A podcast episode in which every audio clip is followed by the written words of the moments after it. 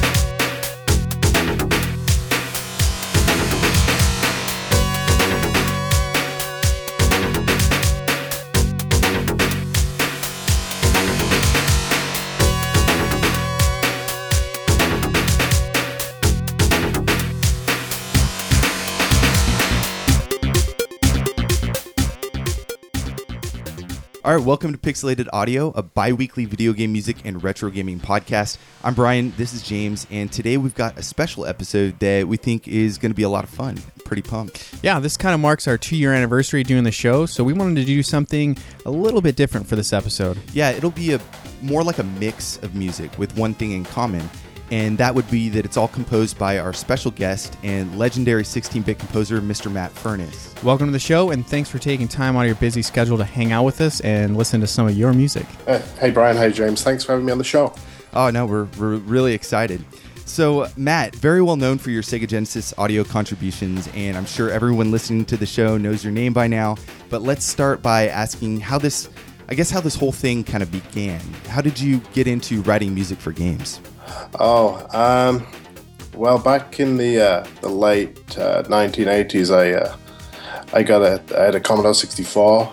Um, you probably remember those, the old 8-bit computer, Oh, and yeah. um, I had a music uh, sort of system for that. That I, I guess it came with a little keyboard that plugged into it, and you could you could make music for it. Um, and that was okay for a while. Um, then um, after that, I got the Atari ST. Um, which was real good because I had the MIDI MIDI system on it, and I could Right. uh, run a sequencer.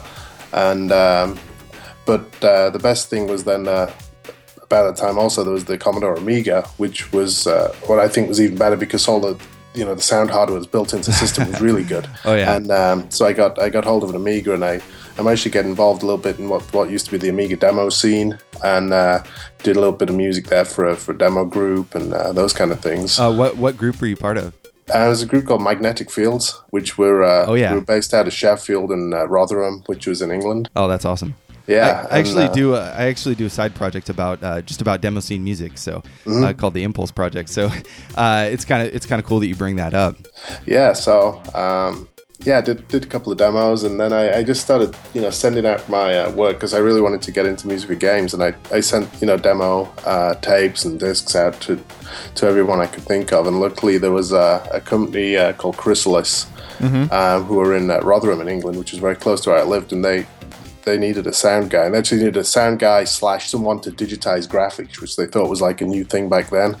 um, so that was my uh, my official uh, title was the uh, sound guy slash graphics digitizing guy. Now, how, uh, how old were you when went over to Chrysalis? I was 16. Oh, wow. Yes, I, I just left school because the uh, the high school in in uh, in England that finishes at 16. So I just finished. Uh, you know the equivalent of high school in England, and then uh, you know they said we'll we'll give you a trial for a week and see how you do, and they, they thought I was okay, so uh, uh, they gave me a full time job. So, That's awesome. So were you were you really into uh, audio from the get go, like on the C64 and stuff, or was it more like you kind of tailored into it from uh, listening to other composers, other you know Western composers or Japanese composers at the time? yeah, I always used to like listening to the music, especially on the you know on the Commodore 64 games because they always had had the best music, and they, Mm-hmm. had, they, used, they used to have really good music when the game was loading from tape, which would take you know minutes. Oh, Yeah. yeah. So you'd always have like a cool piece of music to listen to, and uh, I was always amazed at the um, you know the type of sounds and, and the quality of music. Um, and uh, it was always just something I really wanted to, to get into and, and do myself. Yeah, I'll never forget the Ocean Loader music. Yeah, Yeah. yeah. All those all those old games with the you know the Martin Galway and the Rob Hubbard music. Yeah, Jonathan Dunn, all those guys. yeah, Yeah. They're, they're so amazing, all that stuff. Um, so I was I was really fortunate to be able to uh, you know to get a job doing doing uh, you know what they were doing, and tho- you know those guys were my heroes. You know, Yeah. So do you have much of a background or training in music? um, not not uh, officially. No, I you know I used to play uh, piano and organ and, and things like that for the school that I used to be in, um, things like that, but not uh, classically trained. Well, No. was it one day that you were just, you know, you were playing piano or organ and you realized like, hey, I want to do this. I, I want to do it on a synthesizer, or, Mm-hmm. or was it like I, I want to get into programming, or just kind Um, of curious about your path there. kind of kind of both well I, I always was really into the music but you know like i said the, the first com- actually the first computer i ever had was a ZX spectrum which didn't really have any um, ability to make any good kind of sounds it just had a beeper Just the beeper, so yeah. so i did learn to program um, on the spectrum um, so that gave me a little bit of a programming background so that, that came in useful And when i did finally you know get a, a home computer that had good sound then i could sort of put that programming uh, to use and and uh, that sort of helped me uh, get an understanding of how to make make the sound work on, on those those systems. That's that's awesome. Yeah. Anyways, let's get the show rolling. So, um, originally we planned on listening to some music. I guess more of the obscure stuff that you've composed. Yeah. It's kind of what we're known for. All right. a little more obscure stuff. So yeah, we wanted to listen to some the music you've composed and kind of hear your take on it. But then we thought, hmm, why not turn this into a little bit of a game? Right. So what we've done is we've made a list of your music and we've broken them down into either a few bars or a few channels. So we're gonna play a little bit of that before each track and see if you can kind of guess which track we're talking about. Yeah. Okay. All right. That's a cha- it's a challenge. Challenge accepted. Okay. Aw- awesome. So I think some of the tracks are, are, are pretty well known. Uh, well, I get you know we listen to game music all day long, so I mean, yeah. It's hard to gauge sometimes. hard to gauge. But there's uh, definitely some curveballs thrown into the mix as well. Mm-hmm. So uh, we've narrowed it down from about from about 50. I think we started yeah. We had a really hard time and we love all the tracks that we're about to play today. yeah. So and pu- taking some of these out of the of the episode was like pulling teeth. Yeah. But uh, the track that we came in with was from Level One, or it was titled Level One A from an unreleased game called Rescue. Yeah. So that one's gonna be a little bit of a freebie. Yeah. And Rescue was a 2D action game developed by Tempest Software uh, and supposed to be published in 1994 by Psygnosis, exclusively for the Sega Genesis. And luckily, the prototype was dumped, so we have a way to actually check it out. Yeah, it was pretty cool. It had both the spaceship sections and on foot segments, and it also had uh, some SNES Star Fox like bonus stages in 3D. So it's actually too bad this game was never published. Yeah, so that that track though, uh, it's it's just kind of got this really Matt Furniss vibe to it. It's really. Um, we were talking earlier when we were listening to it that it almost has like a little bit of a Like a Zyrinx, like Subterrania Jesper Kyd sound to me. But uh, Right. I mean, I love I love this track. yeah. Could you tell us a little bit about uh, level one A? Uh, so, so this was the rescue game. Yeah, this is one of the unpublished ones from Psygnosis. Um, yeah, about that time they were they were doing quite a few uh, Sega Genesis games that never got published. There was this. They did a, they actually did a Sega Genesis version of Blood Money, which is an Amiga game. Right. Um, I did the sound for that, and uh, I've not heard that since I made it because I don't think anybody has a, uh, a dump of that ROM, unfortunately. I couldn't find Uh, it anywhere. Yeah, um, there was a few. There was um, Shadow of the Beast three. They did for Sega Genesis. Oh wow. Um, but yeah, none of these games got published. But luckily, yeah, Rescue someone did. Um, I guess find the the ROM image for this one. Um, and yeah, I remember. I think it had like maybe six six or eight levels, and they needed uh, music for the. I think there was like a flying section, like a spaceship section, then a, and then a running run and gun type section. They needed music for each for the each section, so it's like level one A, level one B, level you know two A, two B, that kind of thing. Um, I, I I think they just gave me pretty free reign to, to write music. I felt. Um, I think I had an early ROM of the game that didn't have any sound, so I could play the game, uh, check it out, and, and just get a feel for what I thought we should do. Um, and of course at the time I'd been probably playing Star Fox quite a lot on the um, N64. Well, probably not the N64, but Super Nintendo Star Right. Fox, wouldn't it? But the first one, which I would have been playing a lot because I used to play a lot of games back then, and uh, maybe wanted to try something a little like that, or I don't know um, what style I was really looking for. Yeah, this was a, a little bit later on in the uh, the Genesis life too. It was 1994, so uh, you guys probably had figured out uh, a lot of the tricks and stuff of the the Sega Genesis hardware by then. But it's too bad. Like, how do how do you feel because you composed all this music for a game that just never made its way out? I mean, same thing with like Bill's Tomato game. How does Yeah. how does that feel? You know, you don't get you don't actually get to show off your work. Well, I guess nowadays you can listen to it, but uh, Yeah, it's, I mean, it's just nice that it, it's out there now. The, I don't believe, I don't remember at the time I, I was that uh, too bothered because I know there was a lot of there was a lot of games coming out at the time that I'd been working on, so I probably didn't miss it. But uh, it's it's certainly nice now that uh, these games have come to light and people can you know they can play the game, they can listen to the music and, and that kind of thing. So it's all good. Yeah. yeah, that no, that's awesome. So, um, do you want to get into our next track, James? Yeah. All right, so uh, Matt, so here is your sample. So we're gonna, like we said, we're gonna play a little, little bit of a, I guess, teaser and see if you can uh, take a guess. Okay, so here is the, uh, here's the sample that we created.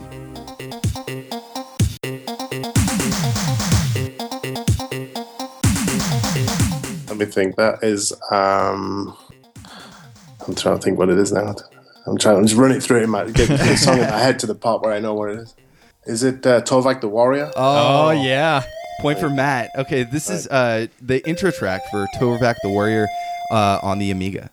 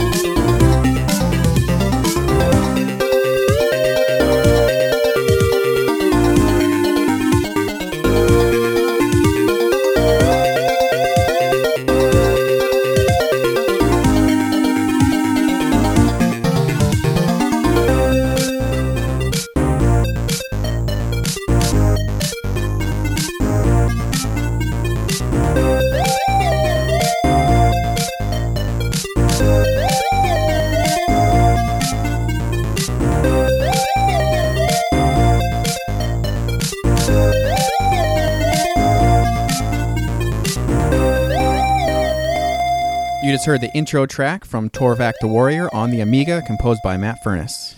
Yeah, that's this is a this is a really cool track. A really shitty game, but a, a really uh, a really cool track. I, I like this uh, kind of how it it starts out really kind of eerie and, and I guess magical, mystical, and then it it gets really like bouncy and lively, and it just totally explodes with energy. It's really awesome. Almost has some of that that demo scene influence uh, to me in there. Mm-hmm. Yeah, no, I was in love with this track just from the first notes, and then, I mean, it really screams Amiga to me, and I love how like that keytar or whatever, like never really stops making sound. Like once the track gets going, and there's fast notes and trailing notes and pitch bending, all that stuff. It's just so good. Yeah. You, you want to tell us a little bit about this uh, this track, Matt? Uh, yeah, so this is a, I think this is a pretty old one, maybe 1990. 1990, yeah.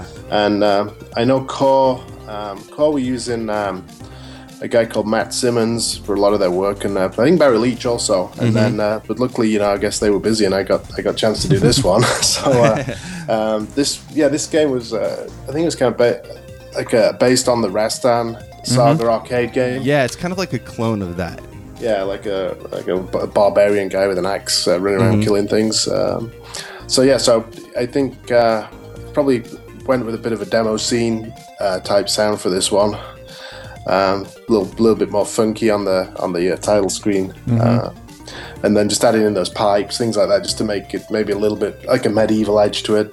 Right. Um, but but not going on like a f not going with a full medieval type type sound. Just just give more like a funky sort of an arcade upbeat uh, type sound. Yeah, so this was uh, developed and published by Core Design and uh, released in 1990. It also came out on the Atari ST. But um, you know, James and I were, were actually playing it, and uh, there's it's it's not really that great. Uh, the axe takes forever to swing, and jumping is like like a joke. It's like you're on a pogo stick, and then when you get hit, you get knocked back ten feet. It's really it's it's it's difficult to play, but um, it uh, the music is definitely the the number one factor of this game. Well, I guess uh, I guess later on in the game there's improvements for the axe speed and stuff like that, but we didn't get that far. But yeah, we, we both noticed that the music really shined in this game a lot, and then when you compared it to how the gameplay felt, it was just like kind of night and day. Like one was like amazing, which was the music, and then the gameplay was kind of like uh, maybe Yeah. I'll just listen to the music. You outdid Core, Matt. You outdid Core. Well, thank you. So, what was it like? Uh, you kind of talked about composing on the Amiga earlier, but what was it like when you were when you were composing this track? Like, you had uh, had you written stuff in uh, something like Pro Tracker or Octamed, or did you use your own tools for this?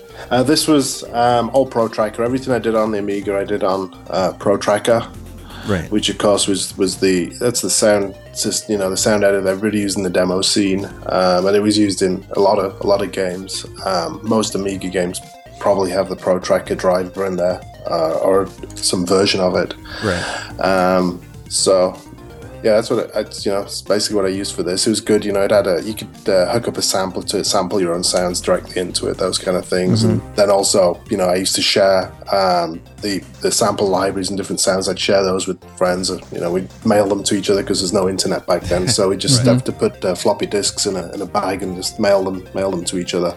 Yeah, so we were we were talking to Barry Leach on one of our past episodes, and he said that he like took a bunch of samples sometimes from uh, you know different other artists like you know bands and uh, I think you said Sisters of Mercy and stuff like that. Did you use any? Uh, did you have any samples that you you kind of adopted or or kind of used in your own music from from other artists? Oh yeah, I'd, I'd take uh, you know when I'd get a, a new a new album or something on CD, then I'd, I'd usually have a s- uh, a run through there and see if there's any samples I could sort of take off.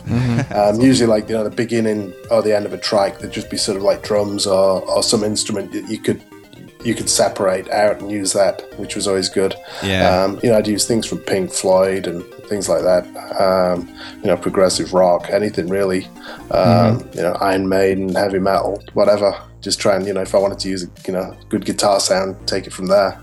yeah. Well, it sounds like a, a kind of a, a good way to do it. And it doesn't really sound like it's a doesn't sound like it's you're cheating the system. It just sounds like you're you're making use of these awesome samples that are already out there. Might as Right. well kind of use them in your own way. That's I mean, awesome. I would equate it to because I'm a, a, a freelance illustrator. It would be kind of like using photo reference from somewhere else. Like someone took a picture of that tree, but I'm going to use it. So Yeah, it's kind of like using uh, taking a photo and using it as a, as a texture in a game or something. You know, using, it, using it as a texture map or something. So we're not not really ripping off the, the, the song. Just we're just taking you know just using a sound, and that sound maybe in the original song came from a synthesizer, which I just happened not to have. So it, I think it's all fair fair game.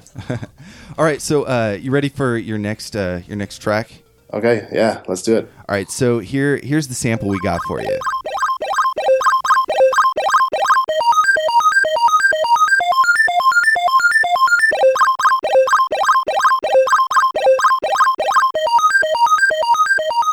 All right. That game is Mad Professor Moriarty, which is a, a Chrysalis game. Yes. Wow, man, you caught that Yeah. pretty quick. I wasn't sure if uh, if you had. that was pretty. That was pretty obscure. I think of a of a sample that I took there. But uh, yeah, so this is Mad Professor Moriarty, and this is the title track. That's right, and I, I know that game well because that's actually a game that I uh, design, I so co-designed the actual game. Um, I did a few of the graphics for it also, Right. and I made some of the levels, which was me and uh, my old partner Sean Hollingworth there at Chrysalis. Yeah, no, that's exactly why we picked the song. So Yeah. let's go ahead and listen to that real quick, and we'll be right back.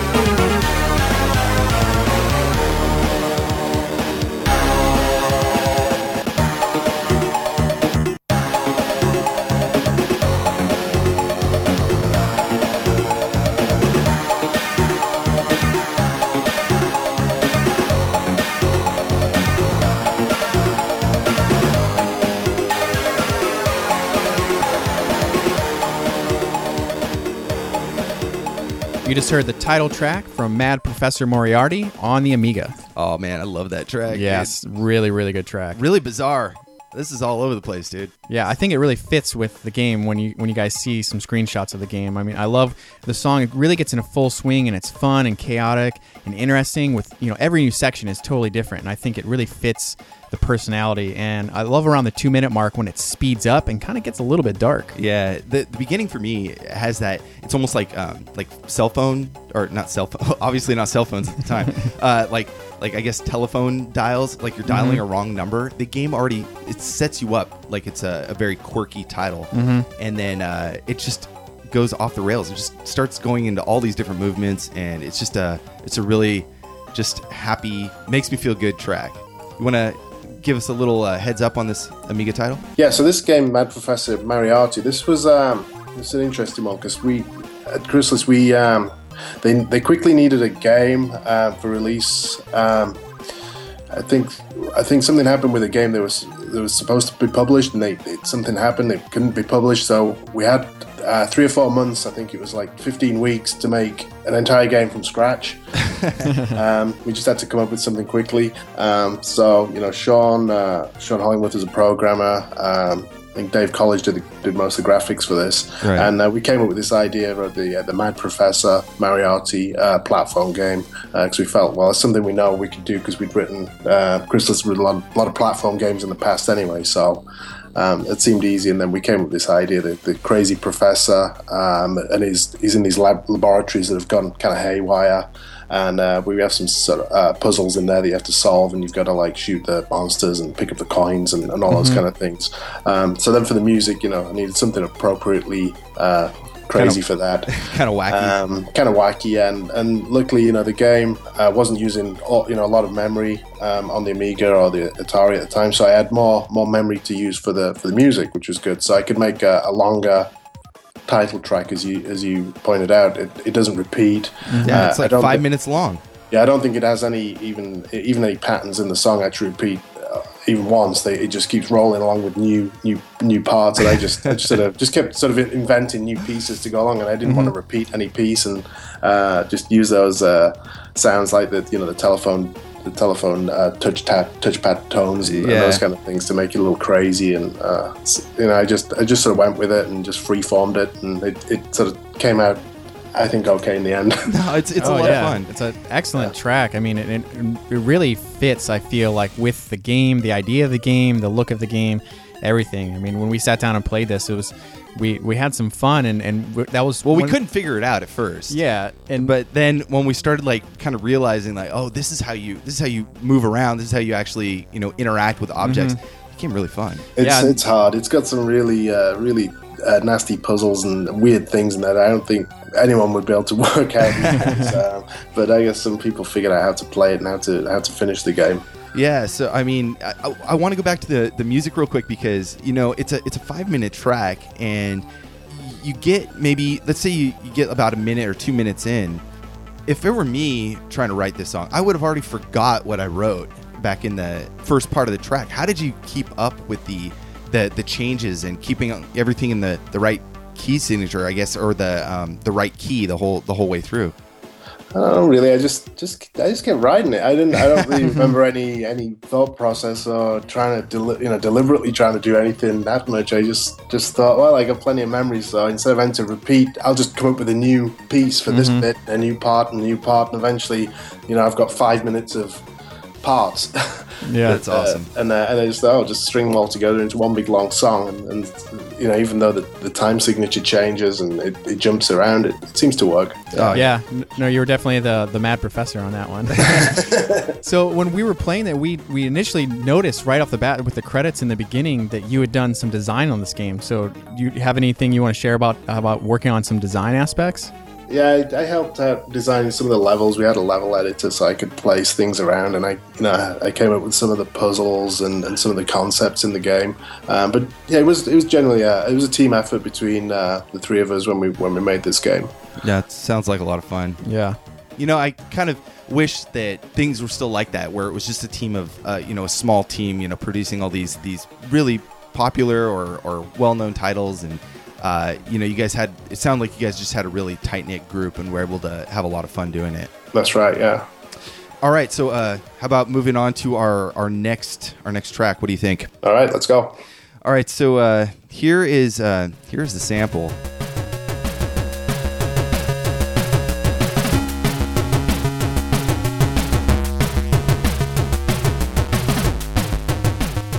Yeah. Okay, that one is uh, Jahangir Khan's Squash for the Atari ST. Oh, wow. man, Yeah. dude! I thought we were gonna stump you with that one. Uh, okay, so this is Jahangir Khan's World Championship Squash, and this is uh, track two from the Atari ST.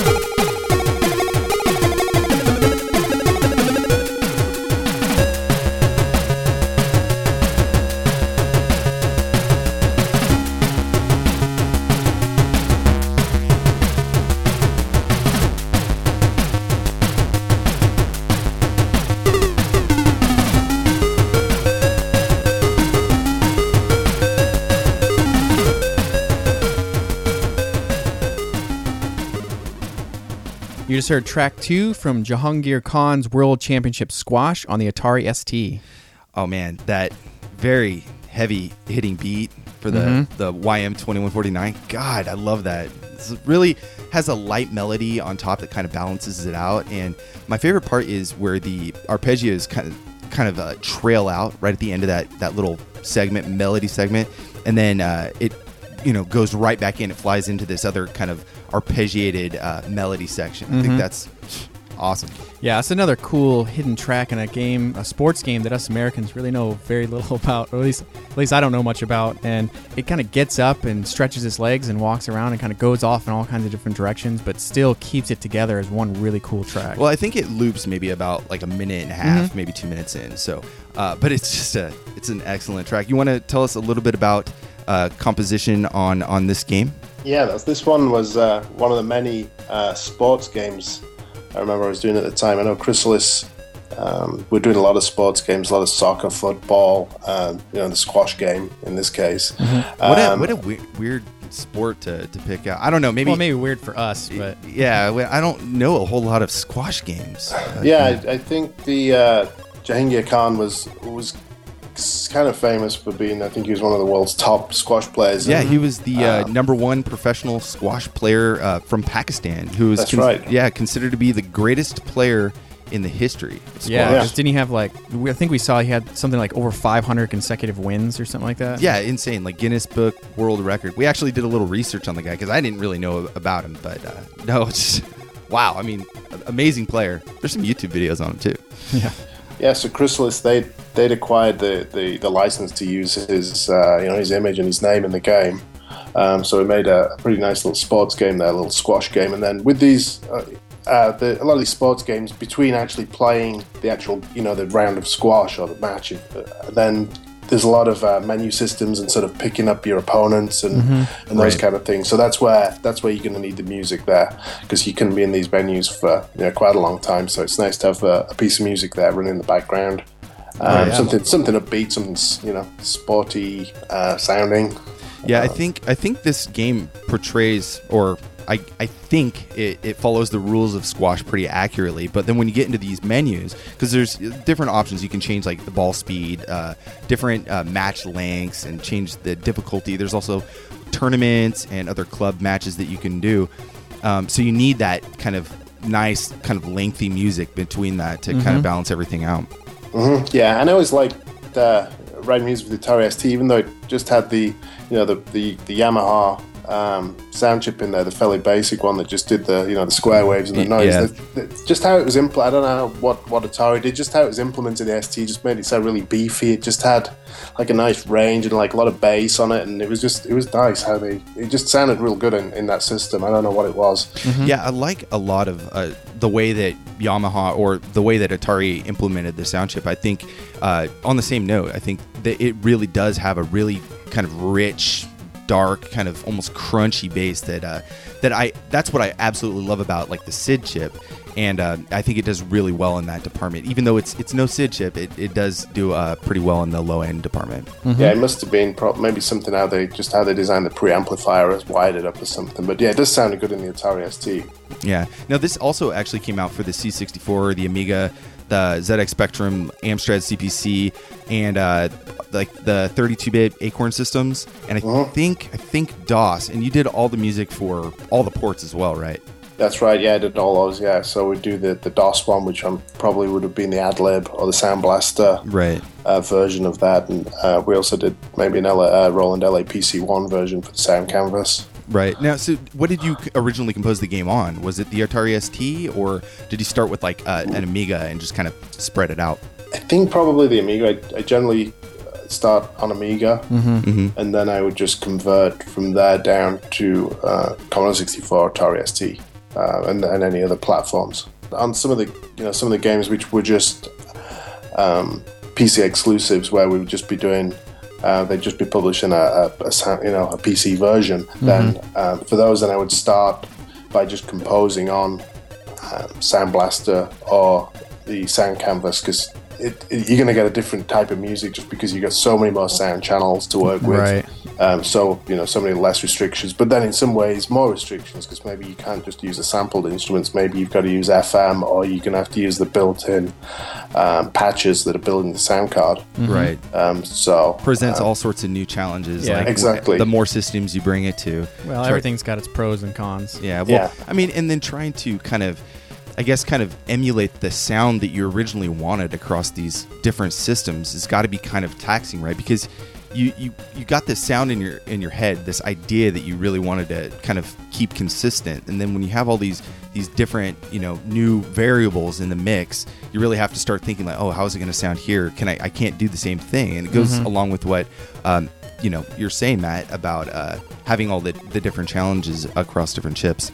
Exactly, that's right. Yeah, so you're always trying to think of, uh, you know, create the music around the, the limitations of the, the system back back then. Is how I would work. It almost seems like it'd be kind of like trying to build a chair, and each time you build a chair, you have a different set of tools. Like maybe this time you don't have a hammer, so it's like, well, I got to figure out something else. Yeah. That's right. All right, so uh, let's let's move on to our next track. What do you think? Yeah. Yeah. Okay, so uh, here is here here's your sample. I think I think you might get this one. This might be a little easier.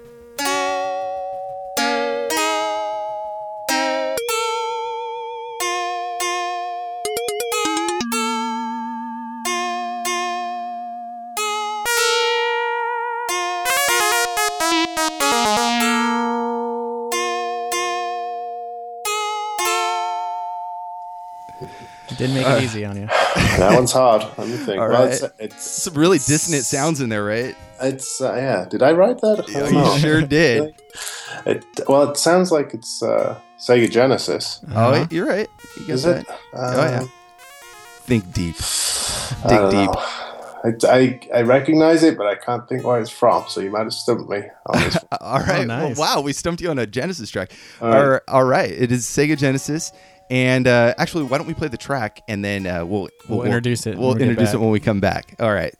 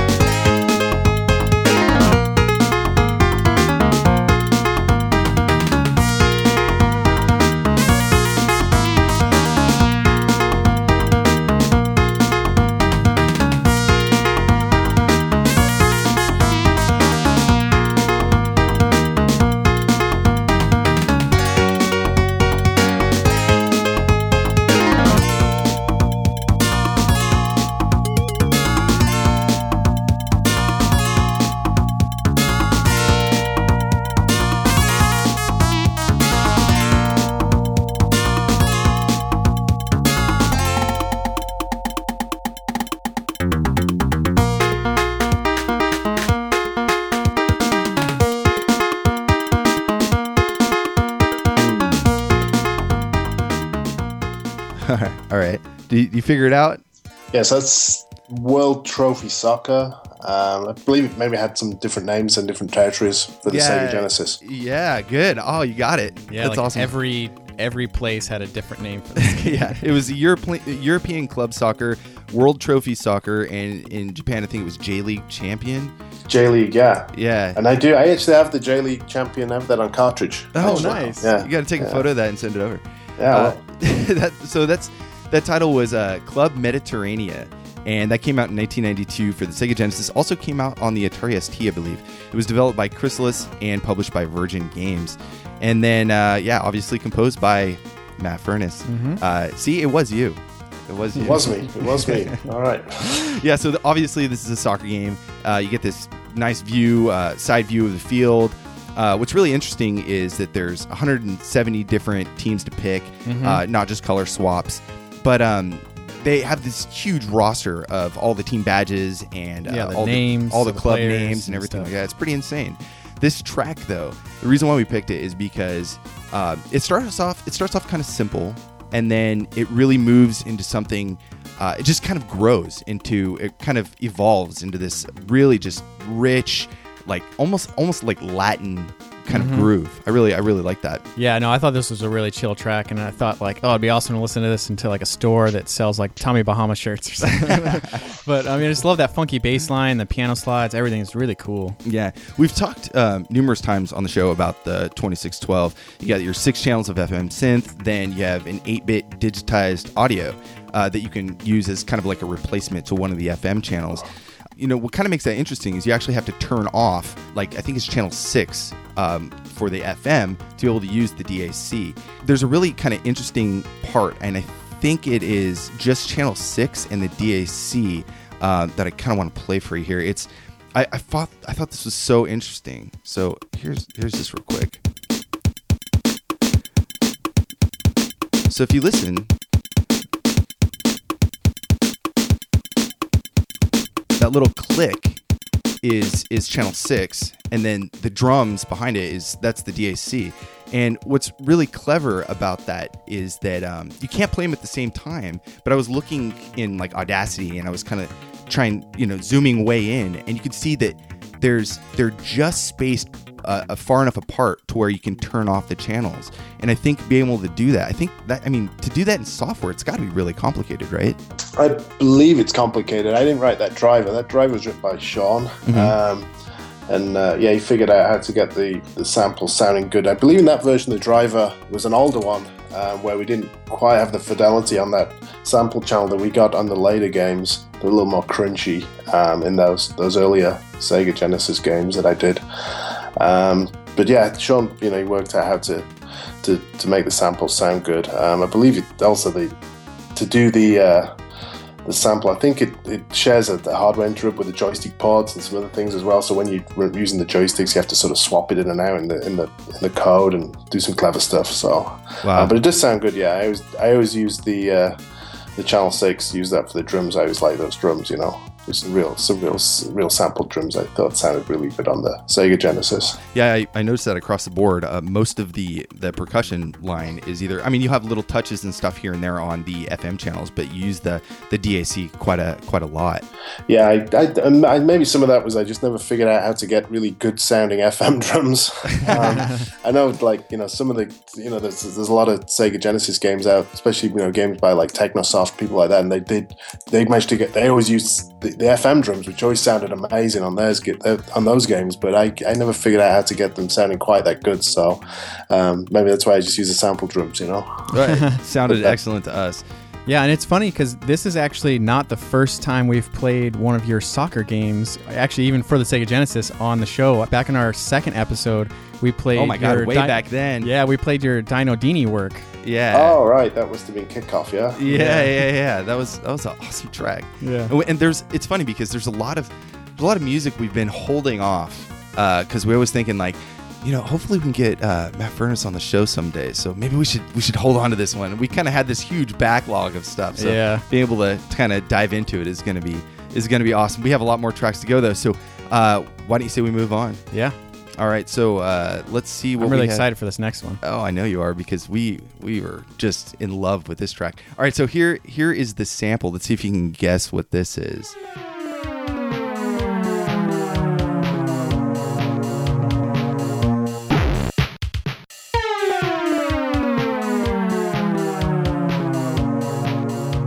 So what do you think?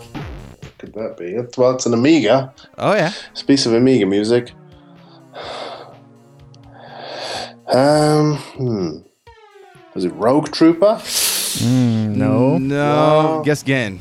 No, I don't know. It sounded a little like that, but don't like. You're on the you're on the right on the right thought there. Oh, okay. Hmm. I uh, yeah, I can't think what it is. Sorry. Go ahead. Tell me. Put me on my misery. All right, well let's let's play the track. You'll you'll you'll know right away. All right. So here it is.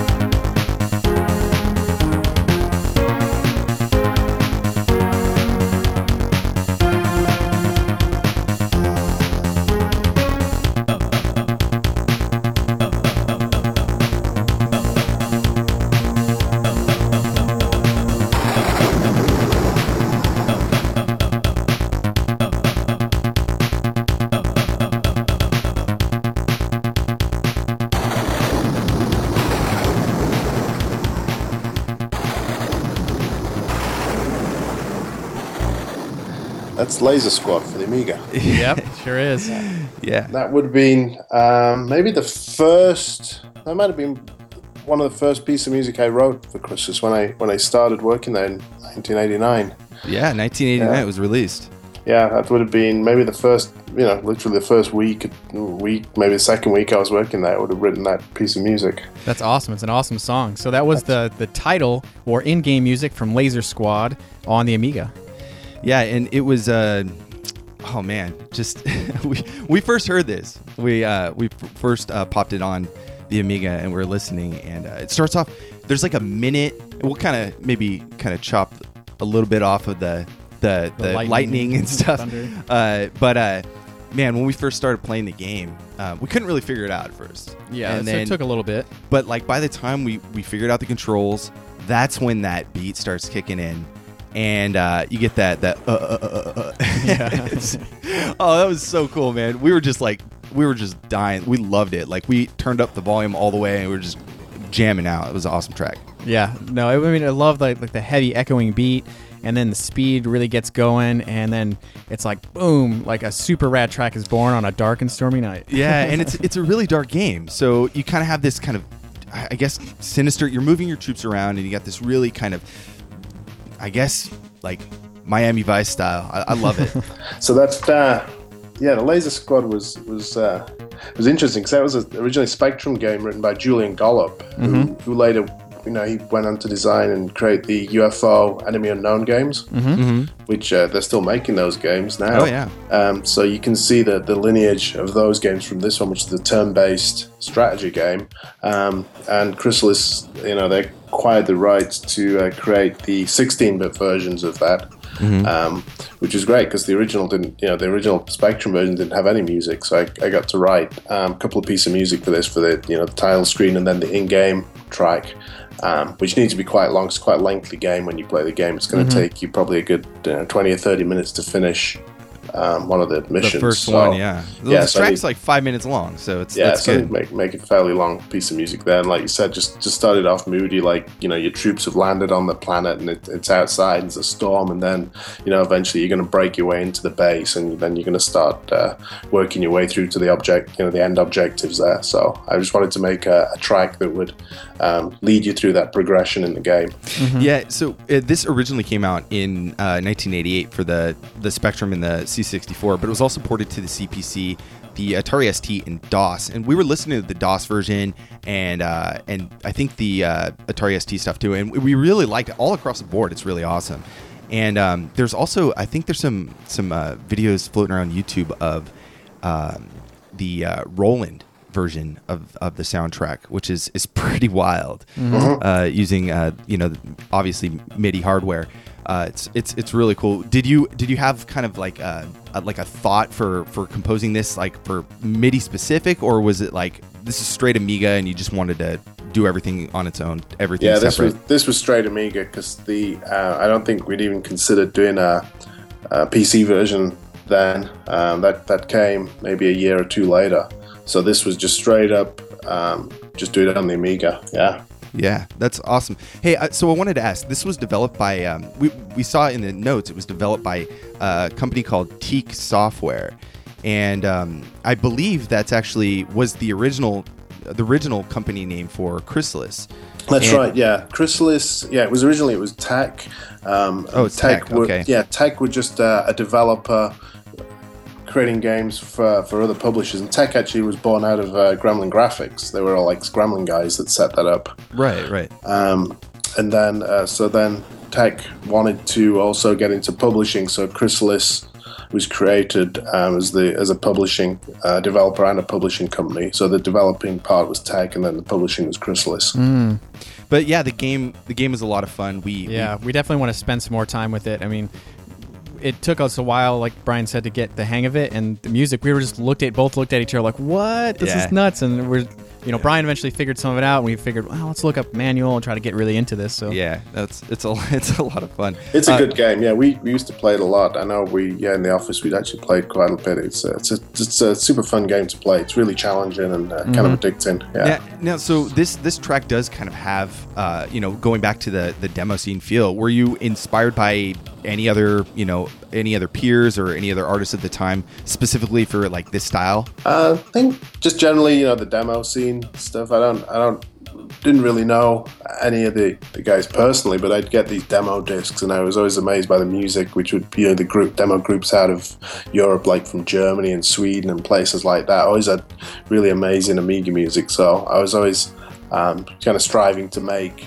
my uh, Amiga work sound as good as as that, um, which was a little challenging because in you know in a demo, um, you've really just got the whole memory of the machine just to do the music and the graphics. Whereas in a Right. game, you've got to do you know the game as well. So you've got a little more, a little bit more constraints when you're doing a game versus a demo. Yeah. Well, yeah, I know a lot of the uh, the old sceners really wanted to kind of break into doing video games, and that's why they were releasing all these demos. You know, some of them were kind of their one-offs, but uh, there was that that um, kind of I guess desire to get into the the industry somehow. And so, uh, do you have any? Can you recognize any you know demo scene artists by name that maybe have influenced you in in past works? Um, the one, the one, the one artist I really liked on the Amiga was a guy called Lizard King. Oh yeah, who was just absolutely amazing uh, musician and just wrote these really cool. All these songs have this really sort of consistent theme between them, and it like I always wish I could sort of make my music sound just like like my music, but I don't know. His he just had this really nice strong theme sort of style that just went through his sounds, and he'd always use his own samples, and I always liked his stuff on Amiga. Yeah, a lot of that is like the DOS pop kind of Yeah. era of, of uh, like Amiga chip tunes and stuff like that. I think, uh, you know, there was a lot of um, sharing. Like you said, there was no internet. And so people were just kind of looking at what each other were doing, you know, to kind of play off that and create new stuff. And other people were influencing other people. And it was just this huge network of underground uh, musicians. It was, it's pretty awesome. Yeah, no, it's totally awesome. All right. Uh, so we're moving on. Yeah, I think we're ready for the next one. All right, so this next track, oh my god, I love this track so much. Yeah. Uh, okay, so uh, here here's the sample here.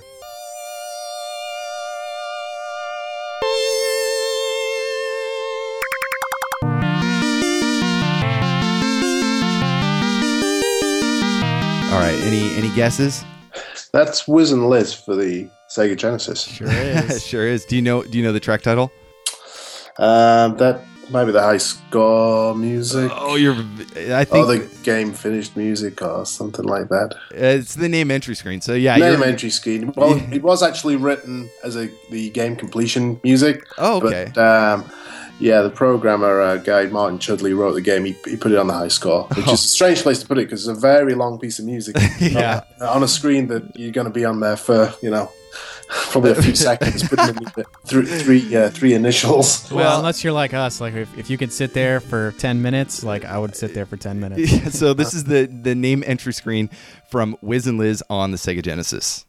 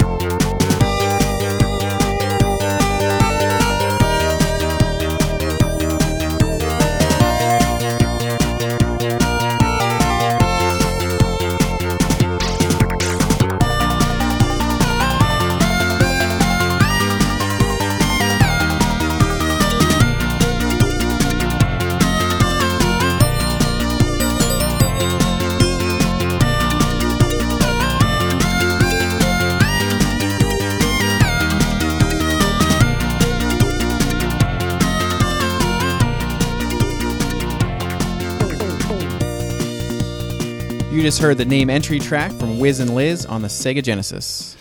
Oh my god, dude. Yeah, Yeah. The track was really intense. I mean, I loved it so much. I actually ordered a, a physical copy of the game last night on eBay.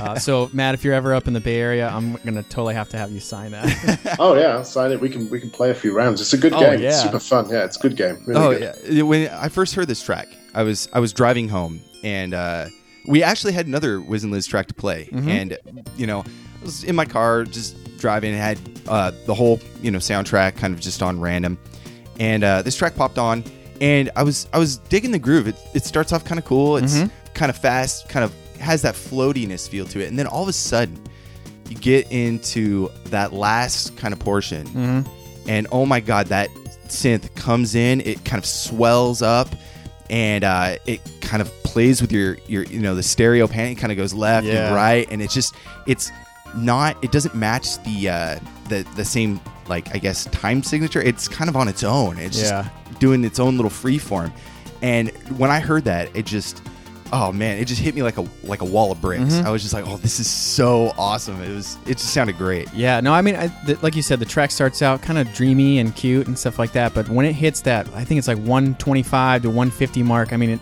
seriously like blew my damn mind. Like it was. I mean, it, and it's so it's so interesting and and feels so different that it actually does make you like a little emotional. Like the whole track has like a, a very emotional quality to it. Yeah, so you want to explain this this wonderful piece of music, Matt? Yeah, like I said, this this was written for the game completion um, screen, I guess, in the game. But I don't know if they ever had one. Maybe that's why they, they they used it on the high score. But I was always a big fan of the you know the game complete music on all the Japanese Sega Sega Genesis, Sega Mega Drive games. You know, if I got a new game, I'd always go straight to the sound test and get straight through to the the game finish tune because it was usually going to be the longest, most epic song in the game. So I, I was always a big fan of those, and I, I was very influenced to make something um, along that lines. You know, a big uh, epic song for the end of the game, um, using you know all, all the you know the best sounds I could make, and um, just make you know different time signatures, starting off in a slow. Ramping it up, building it up with a nice crescendo in there. So that was that was my thought behind this song. Yeah, the game is is actually a blast to play. Uh, it's a ton of fun. We had a we had a lot of fun. It's very very fast paced. It's a 2D platforming game where you have to race against the clock to collect uh, certain things like um, like rabbits. They're, or- they're wabbits with the with the W, but yeah. Oh. So you collect them, and then like a letter pops out, and it spells. You collect the letters and spell a magic word, and then for the rest of the level, you have to collect the rest of the rabbit or wabbits, and they give you like fruits and stars and clocks. But one thing that I thought was really interesting, and which really reminded me of the labyrinth game when we did our Bowie tribute, is that the game starts with three minutes, and that's it. You have to add time to it, and the time only restarts when you die. So it's kind of like you got to keep moving quickly. Yeah, no, that's that's that's pretty crazy because it does make the game more frantic. It's mm-hmm. already very fast paced. I mean, you jump in this game, you move forward, and you're like already five, you know, screens down. It's it's quick. Well, he moves like Sonic, but without that like slow startup that he needs that momentum built. He just gets going. It's Yeah. really cool. You, did you enjoy playing this game at all? I mean, music's awesome, but uh, Yeah, I like it. It's a good game because it's it's real. It's it's super fast to play, but unlike Sonic, you're not going to run into a spike and die and lose all Right. your coins. So you can really just get that momentum going, and you just get in a groove, and you're just picking up all the letters and the rabbits, and just you know, and it's really fun to play with two players. It's got the split screen uh, where you're kind of racing against each other. Oh, that's that's awesome. Now, so this was actually um, it was published by Psygnosis, but it was developed by a company called Raising Hell Software. That was Bizarre Creations. Bizarre Yeah, Creations. That's right. Yeah. Okay. Um, and they uh, Bizarre went on, I think, later to do uh, a lot of really good racing games and things like that. I think they did the uh, first Geometry Wars with Bizarre Creations as well, wasn't it? Ooh, man, you got me stumped. Yeah. Extra point from Matt. No, but the, the the game is is a lot of a lot of fun. Now, I was kind of wondering. Uh, you know, we're talking about you know some Genesis work. We've played a lot of other different systems so far, but could you kind of walk us, maybe walk us through the process of what it was like to create stuff for for the Sega Genesis specifically? So, uh, you know, you're at work one day, you get told that you're going to work on a new game. Uh, what was the development process like for the in the audio department? Now, for, for the Sega Genesis, the, well, the hardware that that, uh, that I had was uh, it was actually based around an Atari Mega ST, which was a like a big version of an Atari ST. Oh yeah, it's a massive And one. um, that's right, and we, and we had that um, Atari ST hooked up to a a Sega Genesis development kit. Um, Wait, so you actually connected the Atari ST directly into the Genesis? that's right. Yeah. So it had it connected it from the the serial port on the Atari ST up into the joystick ports on the Genesis, and then the, we had the Genesis running uh, like a version of the driver that was just waiting to waiting to accept the the music data in real time. So, you then could wow, you could listen to all this in real time then? So that's that's the key, yeah. So Mm-hmm. whereas um, I think a lot of Genesis music, especially that was done in America, was done on a system called Gems, which is where you just sort of make your music using a MIDI keyboard and then Right. Sort of port it over and then have to adjust it. And you do this sort of back and forth thing. Whereas with the system that I had, it was all done in real time.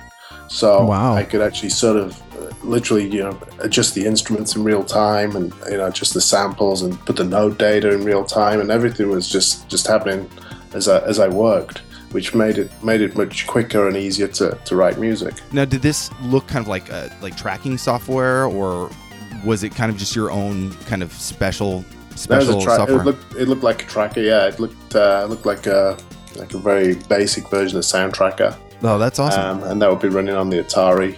Um, and but and the, but the sound is coming out of the Sega. So yeah, you couldn't actually hear any playback through the Atari ST at all. You have to, you had to have it hooked up to the Genesis to be able to, That's to right, actually yeah. hear anything. Exactly, yeah. Wow, that's That's pretty cool. that's that's pretty awesome. So I mean, how how was this developed? Now this was in house only. Was this something special to Chrysalis? In house, yeah. Sean uh, Sean Hollingworth, you know, created the uh, the software and he built some of the hardware uh, to do it. So he, he did all that for me, and I, you know, work with Sean and I'd tell him things that I wanted in the system, and then he would uh, he would he would create that. Yeah, yeah he's uh, you know as far as driver contributions, he's uh, a genius. As far you know, some of the other stuff I've seen that he's uh, he's worked on. Uh, could you tell us a little bit about Sean? Um, well, yeah, like I, Are you were you guys pretty close? Or? Oh yeah, yeah. We worked. Sean was a, a directory and a part owner of, of the company. Um, right. So um, he was he was older than me. I think you know I was 16. He was probably in his early 30s at the time when I when I started there. And you know he he'd written a lot of um, really good games at Gremlin Graphics. You know things for the Spectrum. He did Way of the Tiger and Spectrum versions of Bound and all lots of lots of cool games. He did the. If you remember, there was a really good Ar- Acorn Archimedes version of um, Pac-Mania. Oh, okay. did. It was like I know, don't remember that, but really good, really good, like uh, you know, very sort of almost arcade perfect version of that. That's awesome. So he's, he's very always a, always a very good um, engineer and also musically talented. He could play piano and things, so that helped. Um, and I think he had an interest in, in the music side. So we just yeah, we I mean literally we just we shared an office together for um, you know four years. oh wow. And did everything. Yeah. So you say he was um, also a musician as well. uh, well, he could play. He could play piano. Yeah. Did he ever, you know, say, "Hey, maybe you should change some stuff here," or did he ever kind of contribute to any of the audio? Um, no, he, he never really said you should change that, or I, maybe not. I don't know. He made some of the um, some of the instrument sounds on the Genesis. He made the uh, there's a piano sound I use a lot in my music, and he, he created that sound. That's awesome. Um, so yeah, I think he he, ma- he managed to make a really good piano sound, so I used that. Well, it had to be at least extremely helpful that he had an understanding of music and, and all that stuff when he was helping you work on all this stuff. So Exactly. Yeah, I think it did. Yeah. Makes sense. If having to understand mutual understanding of what each other's talents are and kind of having a base knowledge in that probably helped out a lot, and that's why your audio is so uh, amazing. Even to listen to, you know, today it's still very enjoyable. yeah, you tell you guys had a, a pretty powerhouse team. Yeah, yeah, yeah. We yeah we got along pretty good and uh, made. I think yeah, ma- he made all the you know these really amazing sound drivers and, and all the tools. So you know, I'm uh, very thankful he, he could do that for me. yeah, yeah. No, I'm, and I'm actually excited to move on to our next track. We got some really good stuff lined up. Yeah, yeah. So uh, okay, so Matt, here is. Uh, you ready for the next one? I am. All right. So here, here's your next uh, your next sample here.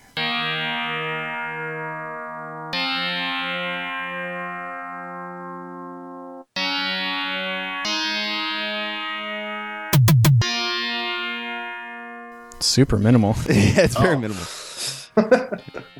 Um, Sorry, I'm not. I should have added an extra channel in there, huh? uh, could be Lost Vikings. It could be Pitfall. I don't know, something like that. Well, can It's you some get- kind of Mayan level or some kind of jungle Well, thing? Can you I don't can you guess the system? It's Sega Genesis. Mhm. Okay, you got that. Um, Um, Let's think. Let's think 1993. Yeah, I can hear that. Can hear some sort of like a tribal thing going on there. Um, don't know. You have to tell me what All it is. right, this is a good one. All right, so let's uh, go ahead and start this track off, and then we'll uh, we'll you, you'll figure it out right away.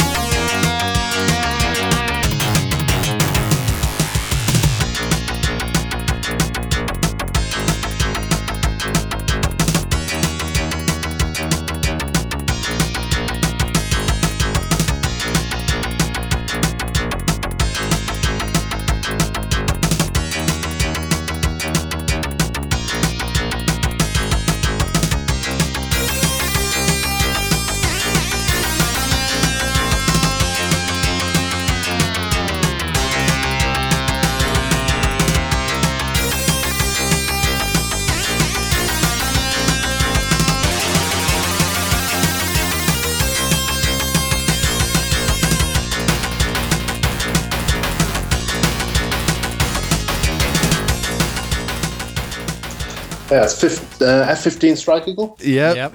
F-15 Strike Eagle 2 uh, on the Sega Genesis. That track was titled Up, Up, and Away. And it came out in 1993. It was also on the Amiga Atari ST DOS PC98 and the Sharp X68000. And this was published by Microprose. Yeah, great track. Uh, I love the speed and the intensity. And this was a request from someone from VGM Rips, right? Yeah, yeah. Um, I think it was CTR. Uh, this track though is it starts off like really like this dirty Genesis like Yeah. guitar sound, and then it just shreds, and then you get this really uh, almost like kind of like a Top Gun kind of Yeah. uh, like soaring, I guess melody on top. It's wild. Yeah, you're definitely. It feels like you're in a fast-paced moving mission, which definitely leads to you know flying a plane, uh, you know, a fighter pilot. So Yeah. So Matt, uh, a little uh, a little bit of information on this track. Yeah, I was going for something definitely a Top Gun. Um, what's the song from Top of Dan- Danger Zone. by- Yeah, Yeah. Danger Zone. Kenny, Kenny Loggins is it to do that one? So. Um, and then, but also like on the video games, maybe I, I think I was playing a lot of the the uh, Thunder Force games at the time, the Technosoft, and I wanted to do something Yes. along that line, something a little faster and with the something almost you know kind of guitar-y, a little bit drive to it. So uh, I think that's what what I've got there is like a hybrid of those two two things. This is actually like a flight simulator where you cruise around. There's, um, I think, four different combat scenarios. You play in Libya, Persian Gulf, Vietnam, and the Middle East. Uh, James and I tried it out. It's uh, a lot more complicated than we thought. Yeah, it's pretty hard for you know. I mean, but it was surprising. Like I, I didn't expect something like this on the Genesis, which was really cool. Yeah, I, I would expect it more on like the uh, the PC side of stuff. Yeah. but uh, having it on the the Genesis was is quite interesting because it did get pretty uh, pretty technical, especially Yeah. with the takeoff and landing, and then getting into the dogfights and Yeah, and stuff. for the day, I mean, the those graphics were really smooth and very, very detailed. Uh, I loved all the sprite artwork too that was in the, the like the scenes and like the cockpit and stuff like right, that. Right, but moving around in a 3D world on a lot of these 16-bit systems is, Yeah. is very difficult, and uh, it made it a little bit um, Yeah. hard hard for me to, to, to stick with for more than 10 minutes. Yeah, I mean, when I was playing, I ended up pointing up at the sky and I couldn't find the ground again. Yeah, I was completely watching you stuck. play and I was getting motion sickness. Uh, but yeah, no, excellent, excellent soundtrack. I mean, we we picked this track because uh, really, I think it kind of embodies a lot of what we we like in the Genesis. It's got kind of a shrill uh, Mm-hmm. guitar sound, and then it really cranks up the the, the energy and has uh, just a, a lot of fun throughout the track. And um, Yeah, it's a good example of what the Genesis did well, like really good with their sound that that made a very Genesis sound. Matt, you talked about kind of influences from Technosoft and stuff like that. Do you have any specific influences from other Japanese uh, composers on the not not only the Sega Genesis, maybe like the uh, the Super NES or anything from the eight or sixteen bit era? Um, I really was a big uh, fan of uh, Yuzo Koshiro's music. I liked, I Oh, liked his yeah. work because he did, you know, the, the Super Shinobi music on the Sega Genesis and uh, Right. um, you know, Actraiser on uh, Super Nintendo, things like that. A really, really amazing composer. Oh, he's like a god of FM synth. I mean, Yeah. you're, you're right up there with him, but I mean, Oh no, no, no! But, uh, that I mean, that would be what I would aspire to be um, as as good as that maybe one day. But uh, yeah, I was a big fan of his work. Of course, then on the you know the eight bit uh, world, I was I was a huge fan of Tim Follin. Right. Uh, was a big influence. Um, you know, he had a really good kind of progressive rock kind of sound to all his, his music. Oh, yeah. Did some amazing work on the Nintendo, Super Nintendo. Oh yeah, I mean he a lot of the the, the games that he worked on for I think NES uh, sound the music is incredible. Like it gives me chills like thinking about. But it's funny that you say Tim Follin and uh, both uh, him and Yuzo Koshiro both just very well regarded composers on uh, completely opposite ends of the of the earth. Yeah. Western composers have a, a very, I guess, kind of classic, more more of like a demo scene sound. It's a little bit more rock and roll, whereas Japanese have it's kind of like their own kind of sound. Can you maybe give us your thoughts on the difference between you know the Japanese side and or the Eastern side and the Western composers? Yeah, especially since you had a lot of influence and you, you liked a lot of uh, Western or Japanese composers. Um, yeah, no, it's like uh, the Jap- Japanese sound is more of a. It's like a, they're trying to uh, almost emulate a Western type sound. Right, because, right. You know, traditional uh, Japanese um, music doesn't doesn't sound anything like this. Um, so maybe maybe that's where it comes from. So um, it sounds it sounds to me like a lot of the Japanese composers were more uh, certainly better trained in uh, music theory because you can hear a lot of um, so jazz influence and and sort of fusion influence and just just in the chord progressions are just they're more sophisticated. That's the right word. Yeah, a Uh, lot more like skills I noticed, um, and a lot more ongoing themes, a lot more repetition. It, seem, it seems like to me. Yeah, the, exactly. Yeah, and they're, they're, they're really good at uh, making that like a, a, a very good sort of strong theme between all the uh, songs in a game. Um, and I think it sounded like a lot of the Japanese games also had probably the, the better sound drivers when, especially compared to the American games and things like that. Well, we, all the documentation was all written in Japanese originally, so they had like firsthand, like you know, firsthand go at it. So yeah, I mean, I would, I would think that they probably had some of the the, the access to the, the better or the best tools uh, at the time. But Yeah. then you know you get stuff like Chrysalis, who's doing their their own in-house software that's you know some of the best on the platform or the 16-bit era. So Yeah. Well, Uh, it's it's kind of the American way to, to run fast and loose and you know, you know, deal with problems as they come instead of planning them out. yeah. All right, so um, let's let's go ahead and uh, move on. What do you think? yeah, I think we're ready for the next one. Yeah. So uh, this next one, I think we might stump you on it. I'm, I'm, we, I'm pretty sure, actually. So you ready to listen to a little sample here? Okay. All right, here we go. All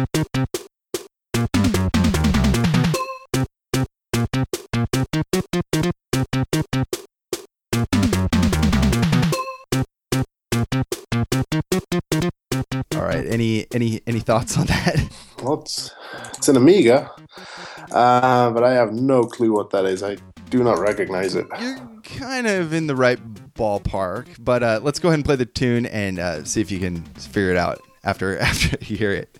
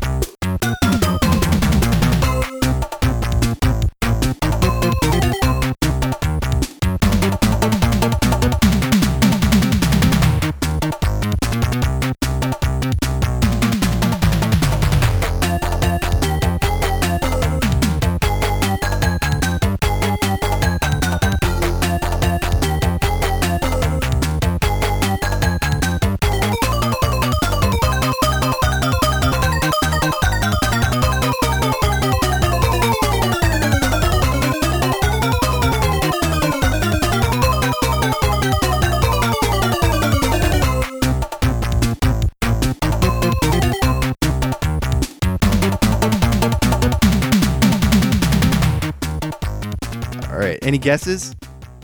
I don't know what that is. No. Oh, wow. I, Yes. I've heard it before, again. but I, I can't. I, yeah, I Well, I can't mean, really I- guess what I- that is. I hope- it's early. It's it's it's definitely um, something early, 1990. Yeah, I would guess 91 maybe. Well, this is a this is an interesting one.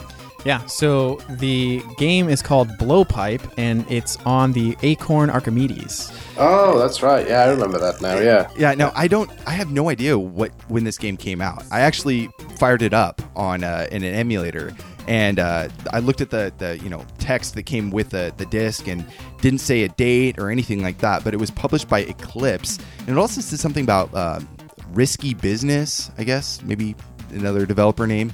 But uh, but yeah, you did all the composition on it. It's your names are in the credits, so Yeah. So this Uh, is the shop tune. yeah, this is the shop tune. All right. Yeah. This. I think it was a like a sh- some kind of a shoot 'em up. I believe for the Archimedes. Yeah. Yeah, it's kind of like R Type. Uh, Yeah. It would would have been. Uh, yeah, it would have been a long time ago. Yeah. Yeah. any any idea when this was created? I couldn't find anything. It's probably 1990. I would guess. Yeah. All right. So yeah, this this track we when we found it, we were like, oh man, I think we, we might get a point on our side for this because it was uh it's a very obscure title, I think. But I I was looking at different Acorn Archimedes games, and this is actually one of the better, uh, one of the more well known, you know. Within all the relative, yeah, yeah. all relative, but uh, it was one of the more well-known uh, titles, and I believe it was exclusive too. And when we first heard this, we, we listened to a few other tracks uh, from the game, and this one is is wild. It's like the scales. It, it sounds like a like a crazy death circus or something. Hmm. Yeah. and it starts up. It you know it starts. These scales start going up in one ear, and then on the other side, it's like you know completely panned to the left and s- going down the other ear, and it's chaos. But absolutely love it. Right, and we listened to it with it completely separated, and it was just too much. Like my heart was racing, and I like we felt like we were kind of going insane. But I mean, it's because there's really there's so much going on in each ear at the same time that's completely different than what the other one's doing. Yeah. Um, but it's really fun, as you heard. It's you know bouncy, um, and just a really uh, incredible track. I mean, I don't know anything about the the Archimedes, and this is one of the few games I didn't get a chance to play before the episode, so um, it's pretty pretty awesome. Yeah, it's pretty awesome. Could you tell us a little bit about uh, you know writing the soft, uh, writing the music for this for this game? Maybe anything you know about development because we know nothing. Uh, it was just, I, I mean, I do know that it, they, they, somebody just uh, made a version of the soundtrack, a driver for the Archimedes. Um, sound hardware is very similar to the Amiga anyway. Right. Um, I yeah, I can't believe I can't quite remember about the game. I think there was a developer maybe in Sheffield in England that would that was doing the game. Um, just needed some music. I'm not sure how they connected up with with me. Um, Oh, I was looking in the track and uh, I opened it up in a in, in Pro Tracker and the title, the actual title is JT Game 10. N- not sure what that reference is. I Uh, don't know. yeah, no idea. This is a mystery track. It's a mystery Yeah. track. Yeah, I don't know. It, it's, well, it's an Archimedes game, so there's not not too many of those around. yeah. All right. Well, uh, yeah, I'm, I'm glad we, we were able to find that because it's definitely a, an awesome track to listen to uh, and definitely fits the obscurity uh, level, I think. So, Yeah. All right. Uh, so, since we have nothing more to say about this game, let's go ahead and move on to uh, to our next title. Uh, this is a absolutely gorgeous track. Do you want to hear the sample? Let's hear the sample. All right.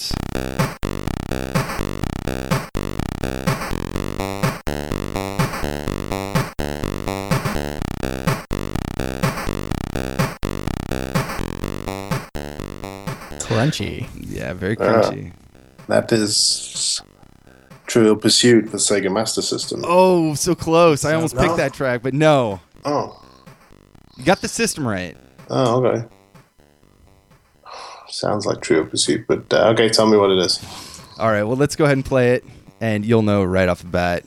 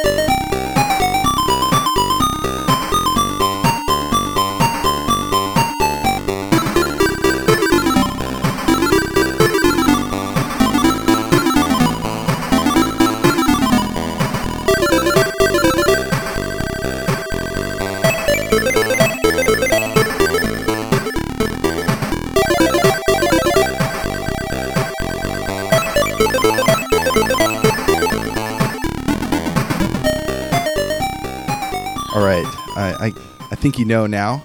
Mhm, Yeah, it's Lemmings. Yeah. Yeah, yeah. There you go. That was uh, that was Rondo alla Turca, or the Turkish March, composed by Wolfgang Amadeus Mozart, arranged by Matt Furniss for the game Lemmings on the Sega Master System, developed by Probe and Chrysalis, and then published by Sega and Psygnosis, depending on on the region where it was released.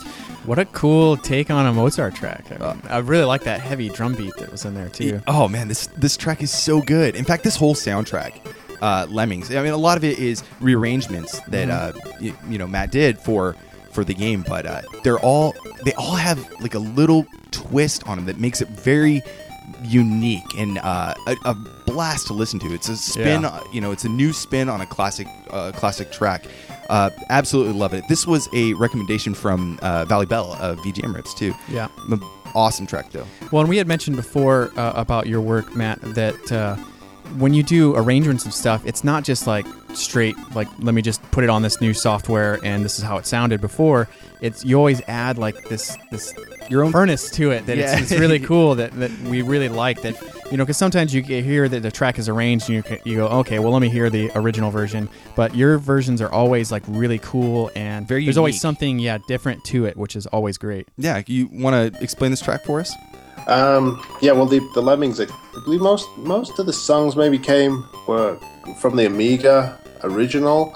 Um, but there's a lot of levels in the game, and, and all the songs are fairly short, so there was space I could make some new songs or change them around a little bit. Um, they weren't too um, so strict on making me keep it exactly like the original uh, music from the original game, so um, I can play around a little bit and just just come up with some uh, interesting songs. I think Sean, uh, you know, like I said, my, my friend Sean Hollingworth had maybe a little input, input into this because he, he was always a, a fan of classical music and he'd probably give me some ideas. Oh, you could do this or that, or you know, try this uh, song, do a little version, and then just put my own spin on it. So basically, in a, a few episodes ago, we had a, uh, a focus on a Game Gear title that uses the same sound chip as the Sega Master System, and we kind of talked about the music and the audio of a lot of uh, Master System and Game Gear games from the, the Japanese side of things, where they don't really have a lot of a lot of bass, a lot of low end. It's mostly in the upper mid to upper range.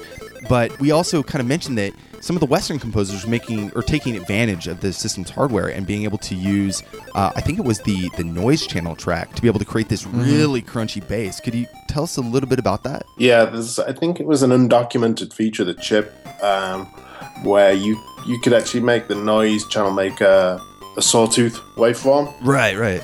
which is uh, good good for good for bass, especially on the on the Master System sound chip because it, it didn't have a very good range of uh, its its its note range was very limited. It was all up in the high end, and I don't think you could get with the square wave. I don't think you could go down very low.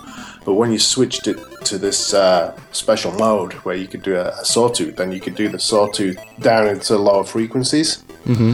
and uh, that was good for good for the bass. And then you could just sort of syncopate that with the with the drums, sort of make you know just uh, make some space there in the track and, and have a little uh, you know one channel sort of track where you could sort of bounce the, the bass and then hit the snare and flip it back again. That, that's awesome. Yeah. Now, was this the first time that you had done like an arrangement of, uh, uh, you know, a very old classical track? Um, could have been, yeah, one at one of the times. Yeah, probably an early one. Yeah, I'm not. I can't remember if I'd done anything before this, uh, but I don't know that the Lemmings does have a lot of uh, well-known uh, classical and uh, pieces of music from, from history. Yeah, Yeah, that's that's awesome. Well, and it's such a great track that works so well for the Lemmings game in general. I mean, I think that whole repetition and, and all that stuff works really well for this type of game. Yeah, this game is a blast. It was Yeah. ported to nearly everything. I think everybody Yeah. at one point in their life has played Lemmings on some system uh, or another. I think my first experience was Amiga or DOS. I'm not quite sure, but I played the hell out of the game.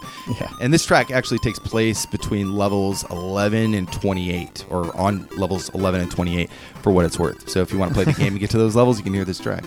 Let's play. Uh, we have a few more tracks left, so let's go ahead and play uh, another sample for you here and see if you can guess this one. This might this might not be too too bad here.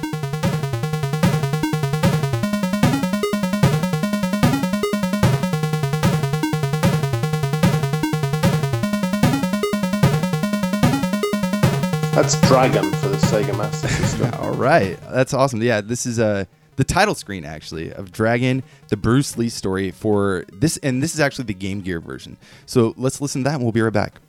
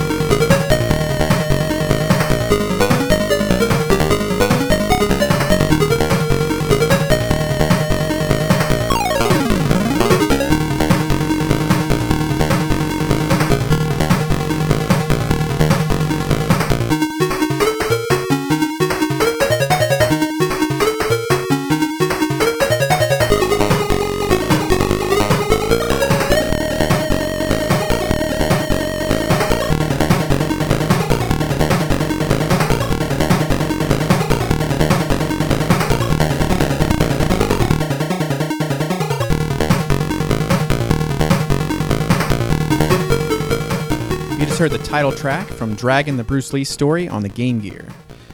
Man, this this is a really this is a really awesome track. Yeah. I, I really like it. I think it has uh, a lot of energy. It kind of has that uh, that crunchy bass again, and um, it's just fast. It's short. It's not a very long track, but uh, it, it is a lot of fun. It has it almost has kind of like this eastern feel to it, almost like I a, could see that a little bit. Yeah, but not not too much. Yeah, I thought it had uh, almost like a Halloween kind of spooky feel. Like it reminded me of something like maybe like Nightmare in the Dark or something. But a very full sound, like we just mentioned with the the last track. That you know this really has a really good low range.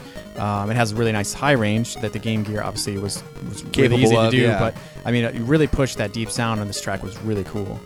Yeah. So Matt, Dragon, the Bruce Lee story. Well, I was always a big fan of Bruce Lee films Oh, yeah. growing up, and especially I think uh, Enter the Dragon was my favorite. Oh of those. Um, so I wanted to make um, you know, a piece of music that sounded they're somewhat uh, reminiscent of, of, of those films. Um, and then something you know fast, and then using using that um, um, kind of you know the Chinese sort of note scale, just, just Yes. making it sound sound like that.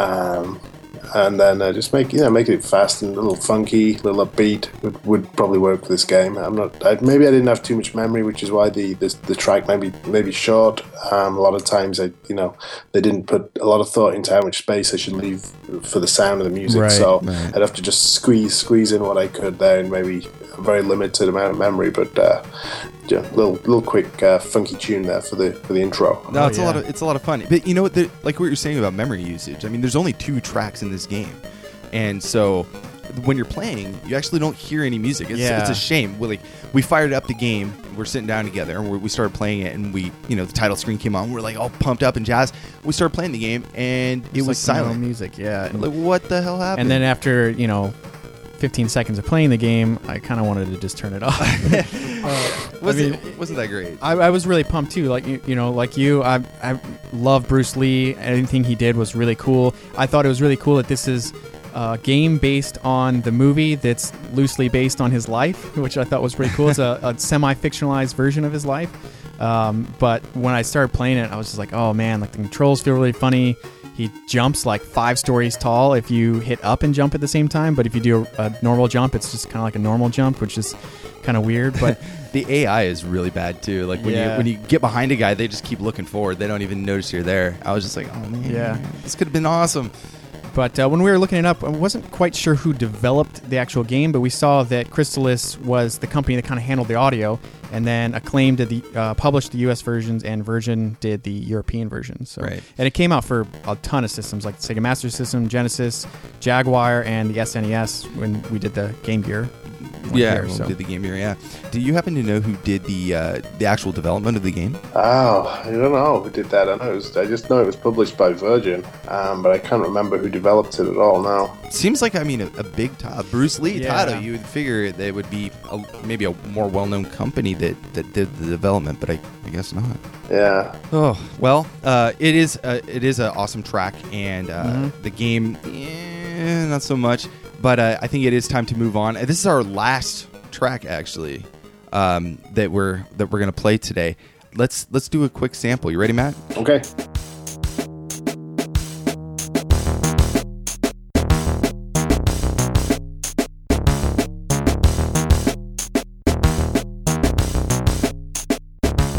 Recognize it, but I can't. I can't think what game it's from. on the tip of your Um, tongue. No, yeah, it's on the tip of my tongue, but I, I I'll, uh, I'll kick myself when you tell me. Well, can you can you, can, can you guess the system? Se- Sega Genesis. Right, Mhm. right. Um, it, it was developed by Probe. Uh, that narrows it down to about hundred games. Uh, let's say it was based. It's based on a well-known, uh, uh, well-known franchise or well-known IP. oh, oh, I know. It's um, is it the Donald Duck? It is. Well, Um, you're close. It's Not Donald Duck, the other one. Daffy the Duck. Daffy Duck. Duck in Hollywood. All right, yeah. So this is the, uh, the. Well, do you know the track name? Oh, it's Duck. Is it Duck Rogers? No, no. I don't know. Is it from that game? Yeah, Yeah, it's yeah, from- Daffy Duck in it's Hollywood. Daffy Duck in Hollywood. I don't know which scene it's from. I, I wouldn't know if I hear the whole thing. I'll, I'll, I'll Uh, tell. Yeah. All right, so uh, let's go ahead and play the track. We'll be right back.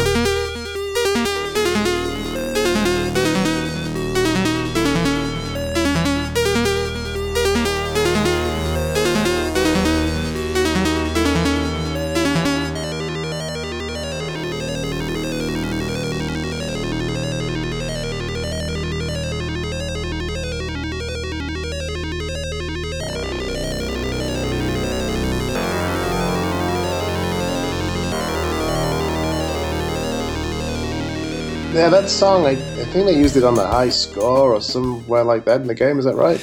Uh, it's the options Yeah. menu, the menu. options menu, yeah, but it wasn't it wasn't designed for that at all. Because why would anyone write a huge piece of music for the options menu? It was, I believe, it was for uh, for one of the levels that didn't make it into the game.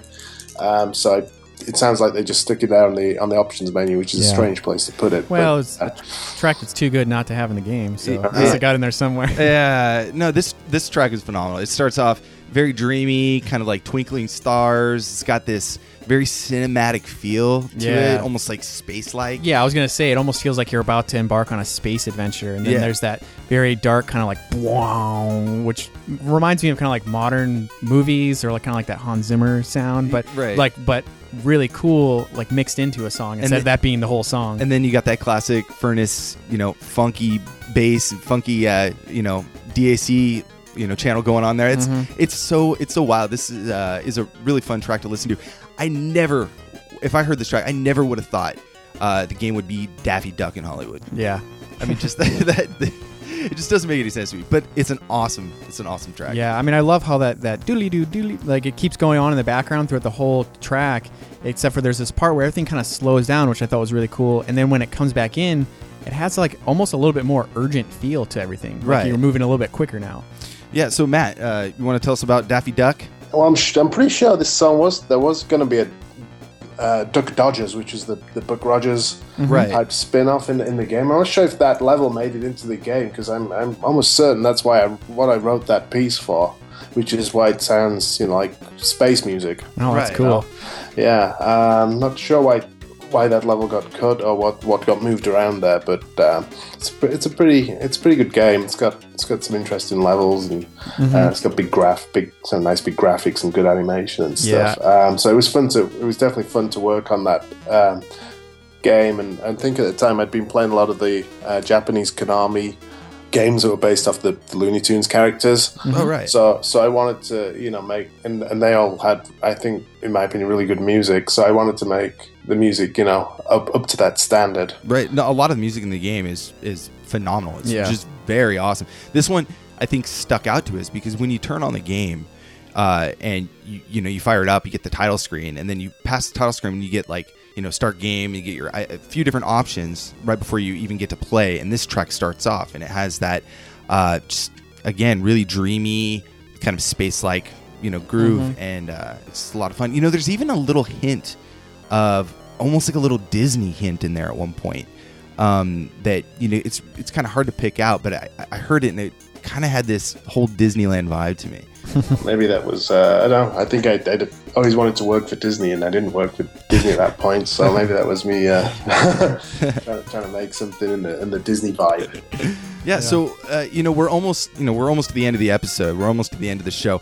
We kind of want to know about like what you're doing now. Uh, working as a software engineer for a company called Gaikai, which is owned by Sony. Uh, we're actually part of Sony now. And we we create the uh, PlayStation Now uh, streaming uh, video game system for Sony, cool. which is which runs on you know PlayStation uh, TVs, runs on the PS4, PS3, uh, all that kind of stuff. Um, so I've been been working as an engineer now for uh, over 10, 10 years. Wow. What were you doing? Um, what were you doing before Sony? Um, before Sony, I was I worked for MySpace um, for a while. I worked for a health insurer, doing doing system software for for, uh, for a few years.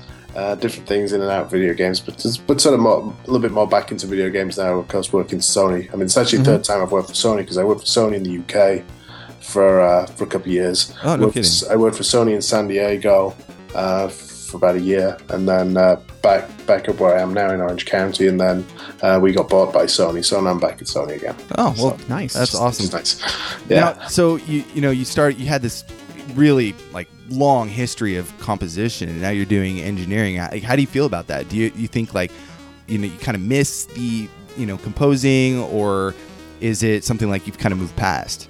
I think so. Yeah, it's something I, I definitely moved past. Um, I, you know, I liked it in the old days when it was just a few few people working on a game, and, and I'd have you know free reign to, to do the kind of music I wanted to do. But of course, now with, with games being so big, um, especially Right. if it's a triple A title, then you can have hundreds of people involved. Um, different, you know. Um, so it's a, it's a different way of working now. Right. Um, but of course, you know, I, I could always get back into now doing some indie, indie work or something like that, um, which I might be doing. Um, I was approached to, to maybe do some uh, work on a new Fear Effect game, which is being developed in France. Yeah, that That's recently cool, got yeah. funded, right? Yeah, on a they did. Kickstarter. They hit their funding target, so uh, we'll we'll see how that works out. Maybe I'll be doing a little bit of music uh, for that, um, but we'll we'll see. You know, Yeah. anything can happen. Yeah. Yeah. Yeah, that's awesome. I mean, you know, you've kind of uh, had this really awesome history of, of composing, and you know, you'll always have that that fun, those old fun times. You Yeah. know, they're never going away. Well, and for people like us, like that was back in the heyday of video games. You know, like you said, smaller teams, a lot of creativity, pumping things out and stuff like that. So Yeah. it's not. It's a very changed landscape now. Well, and that's this podcast. We mostly listen to a lot of, uh, you know, 8, 16 bit. Um, we, we try to stay kind of in that range because for us, it's a lot more fun to kind of dive into music that had like these limitations. Like, that, you know, you know, Matt, you're talking about uh, memory limitations and stuff with the uh, the Genesis hardware or the Amiga or uh, the Atari ST. And for us, that that technical challenge is what makes it so much more interesting to listen to. It's a lot, Right. a lot more fun, I think. Well, and there's a lot more variety too. I mean, now there's only you know three major console companies and PC and stuff and like that. everything so- is streaming, you know, Yeah. MP3s now. So definitely don't have the uh, the limitations anymore. All right, so today we got to listen to a ton of music composed by the brilliant Matt Furniss. Had a blast doing it. Thanks for coming on the show, dude. We really appreciate it. Yeah. Thanks so much. Like we had such a great time. Thanks for having me on the show, Brian and uh, James. It's been uh, really fun. Thank you. Hopefully, we rejogged your memory on some of these tracks you might not have heard for a You while. did. Yeah, it's definitely a trip down uh, down, down memory lane. If you want to know more about the show, you can check us out online at pixelatedaudio.com for our show notes and the track list. We can also be found on Facebook, Instagram, and Twitter at Pixelated Audio. Yeah, and if you guys would take, you know, just a second out of your busy lives, leave us a rating on your phone or computer through iTunes. Um, it would be great. Leave a comment on the site. We love reading them. We always have a great time checking that stuff out. Definitely. And want to give a big thanks to Dragonfly Poison from Morocco for the review on iTunes. Uh, he asked us if we would do a Megaten focus show down the road. So, Oh, I've been wanting to do one for a while. yeah, so thank you very much for that.